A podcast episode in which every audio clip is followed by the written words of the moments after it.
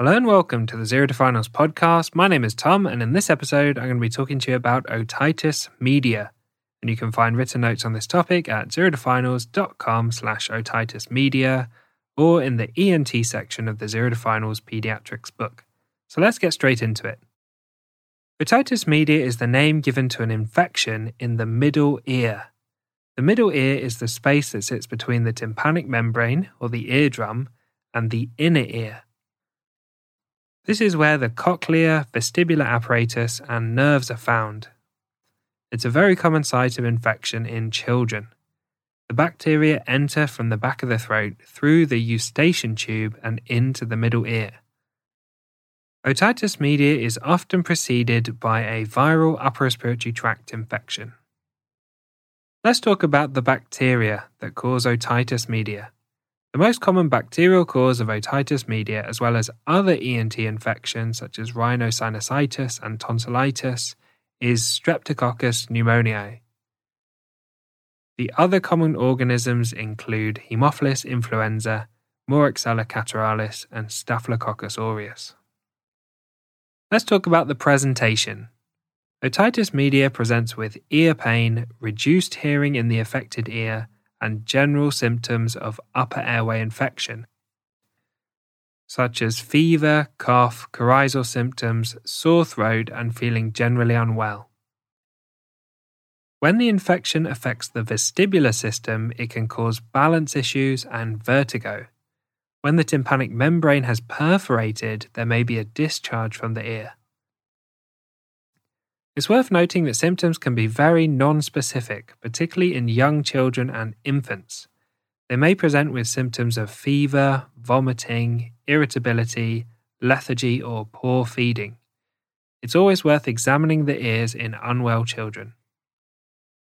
Let's talk more about examination.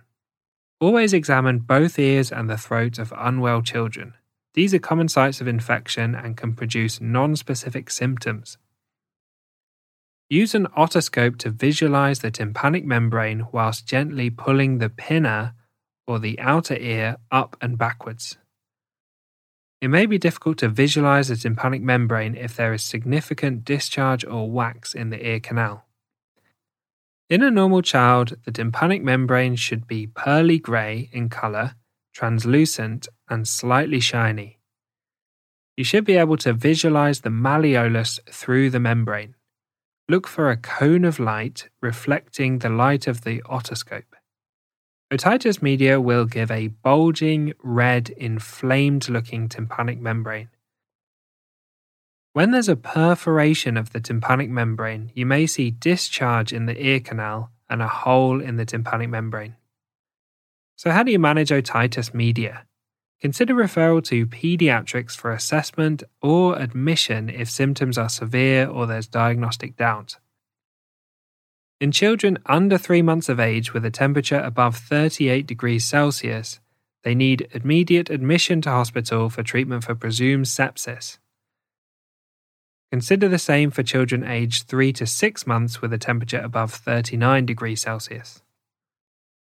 Most cases of otitis media will resolve without antibiotics, and NICE guidelines from 2018 highlight the importance of not providing antibiotics for otitis media. They state that most cases of otitis media will resolve within three days without antibiotics, but it can take up to a week. Complications, mainly mastoiditis, are rare. Give simple analgesia to help with the pain and fever. There are three options for prescribing antibiotics to patients with otitis media immediate antibiotics, delayed prescription of antibiotics, and no antibiotics.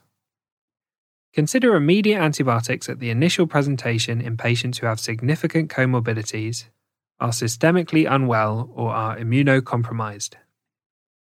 Children less than two years with bilateral otitis media and children with otorrhea or discharge are more likely to benefit from antibiotics.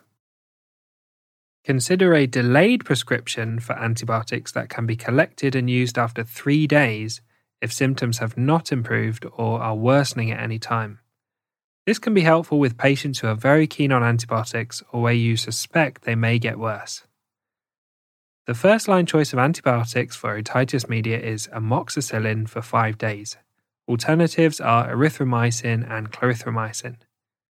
The choice of antibiotic may vary depending on local guidelines and local resistance patterns. Always safety net children with temperatures, offer education to the parents, and give advice on when to seek further medical attention.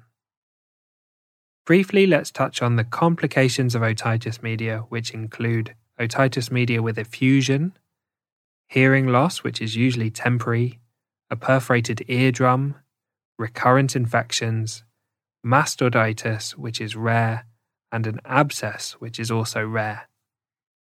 So, thanks for listening to this episode on otitis media. As always, a big thank you to Harry Watchman for perfectly editing this podcast. If you get a moment, I'd be really grateful for a rating or a review on whichever podcast app you use. And also consider subscribing so that you get notified as soon as new episodes come out. And I hope you join me for the next episode, which will be about glue ear.